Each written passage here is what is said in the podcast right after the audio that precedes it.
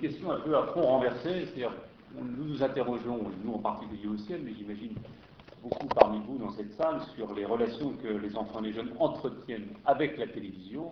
Nous avons proposé d'essayer de traiter la relation inverse, c'est-à-dire quelles sont les relations qu'aujourd'hui les chaînes de télévision entretiennent avec les jeunes? Comment est-ce que cette relation-là induit un certain nombre de choix éditoriaux et d'organisation au sein même euh, des chaînes? Merci. Bonjour à tous. Bien, effectivement, la création de chaînes pour bébés, leur accessibilité en France a suscité un très grand nombre de réactions. Le CIEM s'est mobilisé. D'autres acteurs également. Nous avons cité Pas de zéro de conduite, je dois dire que l'UNAF, que je représente au CIEM, l'Union nationale des associations familiales, s'est également fortement mobilisée sur la question, notamment euh, par une démarche euh, directe du président et de la directrice de l'UNAF auprès du président du CSA. Ces réactions ne se rencontrent pas partout.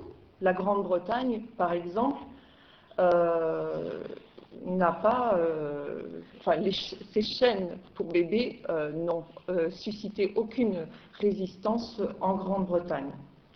Je considère cette mobilisation française comme un signe positif des individus, des organisations sociales diverses savent faire entendre leur voix, manifester leur présence et leur volonté de participer activement au devenir de l'audiovisuel et c'est bien sous ce signe positif qu'est placée cette journée. Toutefois, euh, ce débat attaché au tout, petit, par rapport à la télévision ne doit pas faire oublier ce que les diffuseurs destinent aux enfants des tranches d'âge supérieures. Or, euh, comme le rappelait Eric tout à l'heure, s'il est courant de s'intéresser aux relations que les enfants entretiennent avec, la télévision, il est beaucoup moins euh, fréquent de s'interroger sur les rapports que la télévision instaure avec le jeune public. Depuis son origine, pourtant, la télévision consacre des espaces-temps aux enfants et aux adolescents. L'histoire de la télévision pour enfants témoigne des programmes qui ont été conçus pour euh, occuper les cases jeunesse et euh, de la télévision et les réactions que ces programmes ont suscitées. Néanmoins, les études et recherches n'ont pas exploré réellement ce vaste domaine. Alors c'est ce que j'ai entrepris de faire il y a quelques années dans une première étape de recherche consacré à l'analyse d'une émission jeunesse, le Club Dorothée. Et oui, il y a toujours un petit sourire là quand j'évoque cette émission.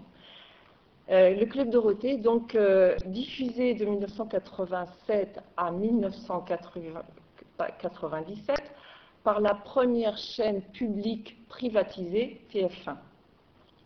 Cette analyse inaugurale pour moi a été conduite sur la base d'un parti pris théorique qui consistait à considérer le programme jeunesse dans sa totalité filmique.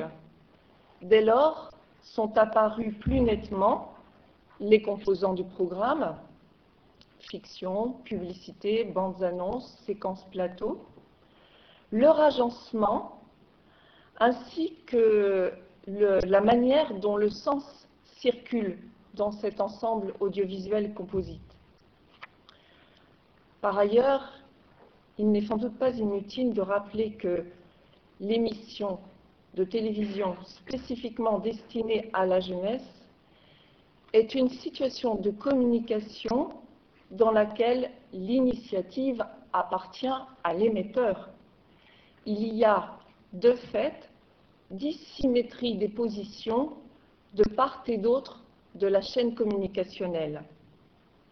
L'émetteur, terme générique qui englobe plusieurs acteurs, producteurs, réalisateurs, annonceurs, publicitaires, diffuseurs, etc., construit un message précis qui, obéit à des objectifs déterminés. Ce message nécessite de prendre en compte l'axe paradigmatique du programme. Ce sont tels ou tels composants qui ont été choisis et non d'autres pour tel public à tel moment de la journée. Et l'axe syntagmatique, ce sont l'ordonnancement et l'articulation des composants à l'intérieur du programme qui sont alors objet d'investigation. Ce modèle d'analyse est applicable au programme jeunesse du moment. Si la construction de l'émission Club Dorothée était extrêmement rationalisée et répétitive, les écarts entre ce modèle de base et la construction des émissions jeunesse diffusées actuellement mettent bien en évidence ce qui a changé et le sens de ces changements. Dans un système économique où la télévision est financée en, toute ou partie par la publicité, ce ne sont pas des programmes qui sont vendus à un public, mais un public qui est vendu à des annonceurs. Les programmes de télévision destinés aux enfants n'échappent pas à cette logique commerciale. Ils constituent même pour ceux qui sont intéressés par le marché des juniors, la voie royale pour, pour atteindre leur cible. Permettez-moi une comparaison. On n'étudie pas le corps humain en laissant de côté le système nerveux. De même, une étude aussi complète et approfondie que possible des contenus médiatiques ne peut faire abstraction des modalités de financement de ces contenus, des liens entre les acteurs qui contribuent à leur conception et à leur diffusion, des intérêts éventuels qu'ils partagent. Toutefois, que la publicité constitue une source de financement pour les diffuseurs et que des diffuseurs aient besoin de supports et d'espace pour faire connaître leurs marques et produits n'est pas ce qui est en cause ici. C'est le glissement opéré depuis une quinzaine d'années dans la manière de considérer le jeune téléspectateur et de s'adresser à lui qui mérite d'être questionné. L'observation et l'analyse de ces programmes révèlent différentes choses, notamment les brouillages et confusions qui y sont à l'œuvre. Il y a en effet brouillage et confusion lorsque le discours persuasif commercial ne se limite pas aux seuls écrans prévus à cet effet. Il arrive en effet qu'il soit euh, également présent sous forme de placement de produits ou de publicité clandestine. Donc j'ai apporté avec moi quelques extraits et je vais vous en proposer un maintenant. J'espère qu'au niveau de la technique, ça va marcher.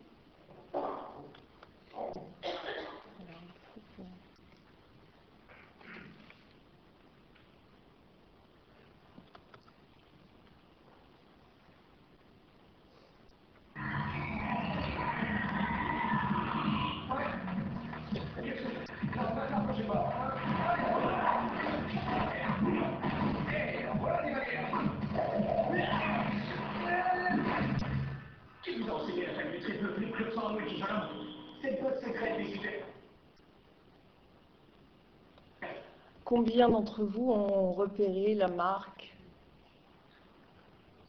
Voilà. Bon, on va repasser l'extrait et je vais faire une, une, euh, une avance image par image.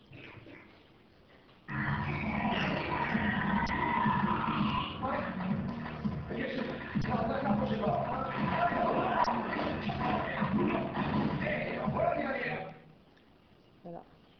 Alors, Là, on a un plan serré et donc euh, une chaussure de sport.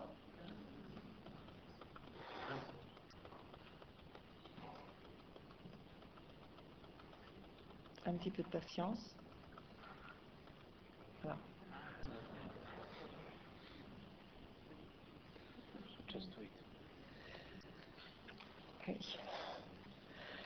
Euh, c'est l'exemple dernier en date du, genre. Euh, donc, euh, c'est une série diffusée par TF1. il s'agit de, la série Totally Spice, qui est une, une série justement extrêmement commerciale. J'ai repéré d'autres publicités clandestines. Donc, ce constat ne doit pas manquer de nous interroger Comment les enfants sont-ils en mesure de repérer le message publicitaire quand celui-ci s'enchevêtre dans le récit fictif? Et j'y insiste parce qu'il est très courant euh, de recommander aux parents de faire la différence entre la publicité, euh, enfin l'univers de la publicité et l'univers de la fiction. Mais ici, on ne voit pas comment les parents pourraient justement accompagner leur enfant et les aider à faire cette différenciation quand eux-mêmes ne, pourront pas la faire.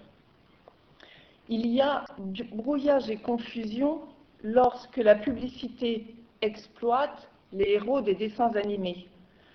Jean-Noël Capferrer expliquait fort bien déjà en 1986 qu'il n'était pas nécessaire de rechercher des conditions de passage adjacents.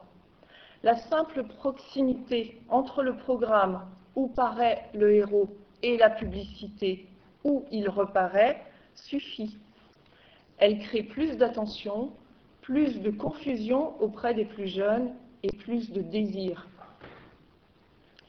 Il y a encore brouillage et confusion lorsque sont écourtés ou supprimés les génériques des fictions. Les génériques qui encadrent les productions audiovisuelles, quelles qu'elles soient, ont une importance cruciale. Ils assument au moins trois fonctions. Une fonction de séparation. Séparation entre le quotidien de la vie réelle et l'univers fictif dans lequel va se trouver immergé le téléspectateur. Séparation entre les différentes émissions et différents genres une fonction d'identification. Le générique informe les spectateurs sur la provenance du document qui va être ou qui a été diffusé. Et dans le cas d'un programme jeunesse, euh, ces informations peuvent intéresser les parents. Une fonction de transition. Il permet de passer en douceur d'une émission à une autre. Toute intervention sur le générique, suppression totale, raccourcissement, accélération, a donc des conséquences profondes sur la réception des contenus télévisuels. Autre observation, une absence de diversité et de richesse quant au genre, aux thématiques, au contexte, aux personnages et un univers dominant, la consommation. Si les messages persuasifs rencontrés dans les programmes jeunesse ne se limitent pas aux écrans prévus à cet effet, comme nous l'avons vu tout à l'heure, ils ne sont pas non plus toujours explicitement de nature commerciale. Un nombre significatif de dessins animés qui entrent dans la programmation de ces espaces dédiés aux jeunes, aux jeunes téléspectateurs ont en commun de privilégier un, même, un seul et même environnement, celui de la consommation. La consommation constitue alors le cadre et ou la toile de fond des intrigues, dialogues, actions développées par ces fictions animées. je vais vous proposer un autre extrait.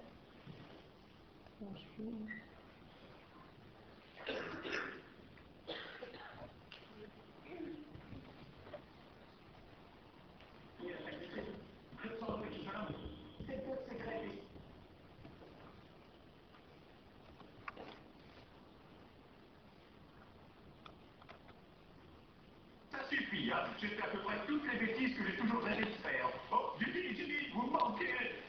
Pendant qu'on me regarde toi, mon pauvre Hugues, quel est l'intérêt d'avoir du temps à soi si on ne partage avec personne?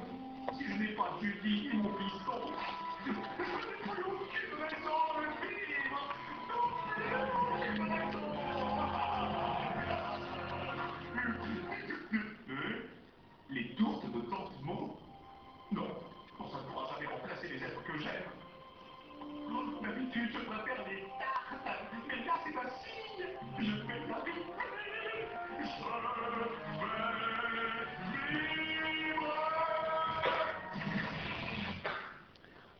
suivre un autre exemple, on va en parler ensuite.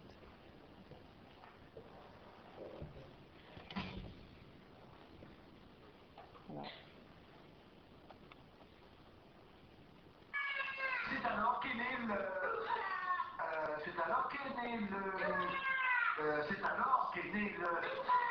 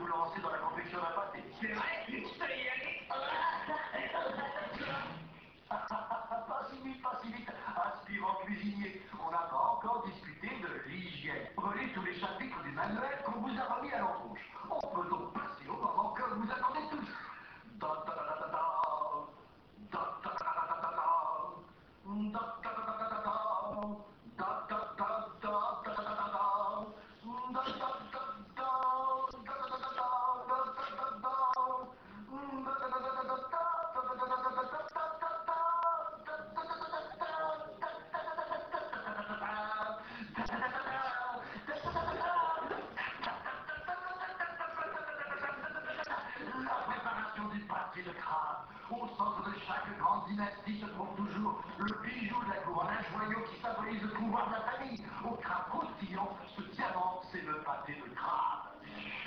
Et maintenant, vous, le modeste employé qui vient de la rue, l'élément humain qui permet à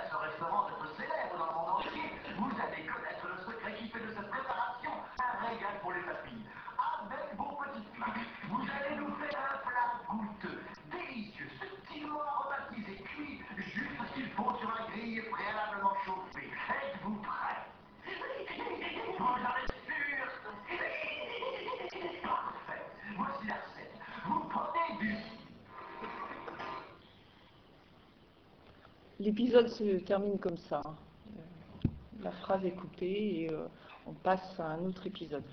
Bon, je ne vais pas faire les commentaires maintenant parce qu'on me dit que je n'ai plus que 5 minutes, donc euh, je voudrais quand même vous présenter tout mon exposé. Donc, certains annonceurs de la filière alimentaire sont très présents dans les programmes de télévision destinés aux enfants. S'ils se doivent, depuis février 2007, d'accompagner leur, leur spot publicitaire de bandeaux sanitaires, diverses stratégies permettent d'en atténuer la portée. De plus en plus de dessins animés campent leurs personnages dans, un univers de consommation alimentaire. Bob l'éponge, euh, Charlotte aux fraises, les piñatas. Cet environnement est très certainement favorable aux messages publicitaires qui jouxtent les fictions. Autre exemple, l'utilisation d'un personnage de dessin ani- animé bien connu des enfants dans un spot publicitaire, puis dans le message sanitaire qui invite l'enfant à ne pas grignoter, va très certainement nuire à l'intelligibilité du message sanitaire. Bon, J'avais un extrait là, mais je vais peut-être activer. Lorsque les fictions diffusées ne, ne font pas délibérément référence à la consommation, les intrigues qu'elles développent peuvent mettre l'accent sur des attitudes ou styles de vie à adopter, ainsi que sur des manières de penser qui sont en phase avec les attentes des, diffuseurs et de leurs clients. Ainsi, y aurait-il à explorer les comportements promus vis-à-vis de la télévision, dans les dessins animés que regardent les enfants? Ainsi, y aurait-il à interroger l'image parentale et celle des relations parents-enfants véhiculées par l'ensemble de ces séries animées qui font le quotidien des enfants? C'est précisément parce que ces espaces hors écran ne semblent pas avoir d'intention persuasive directe qu'ils laissent des traces durables en termes de comportement à travers les modèles d'identification qu'ils proposent aux jeunes téléspectateurs. L'analyse des programmes de télévision s'enquiert de ce qui est, elle doit pareillement identifier ce qui n'est pas. En d'autres termes, ce qu'on choisit de ne pas montrer est aussi porteur de sens et révélateur de la manière dont est considéré le public enfantin. Référons-nous à une liste de critères qui interviennent dans un programme de qualité. Une programmation jeunesse de qualité doit être, donc c'est une liste non exhaustive, conçu et réalisé en, en fonction des besoins et des attentes des enfants des divers groupes d'âge.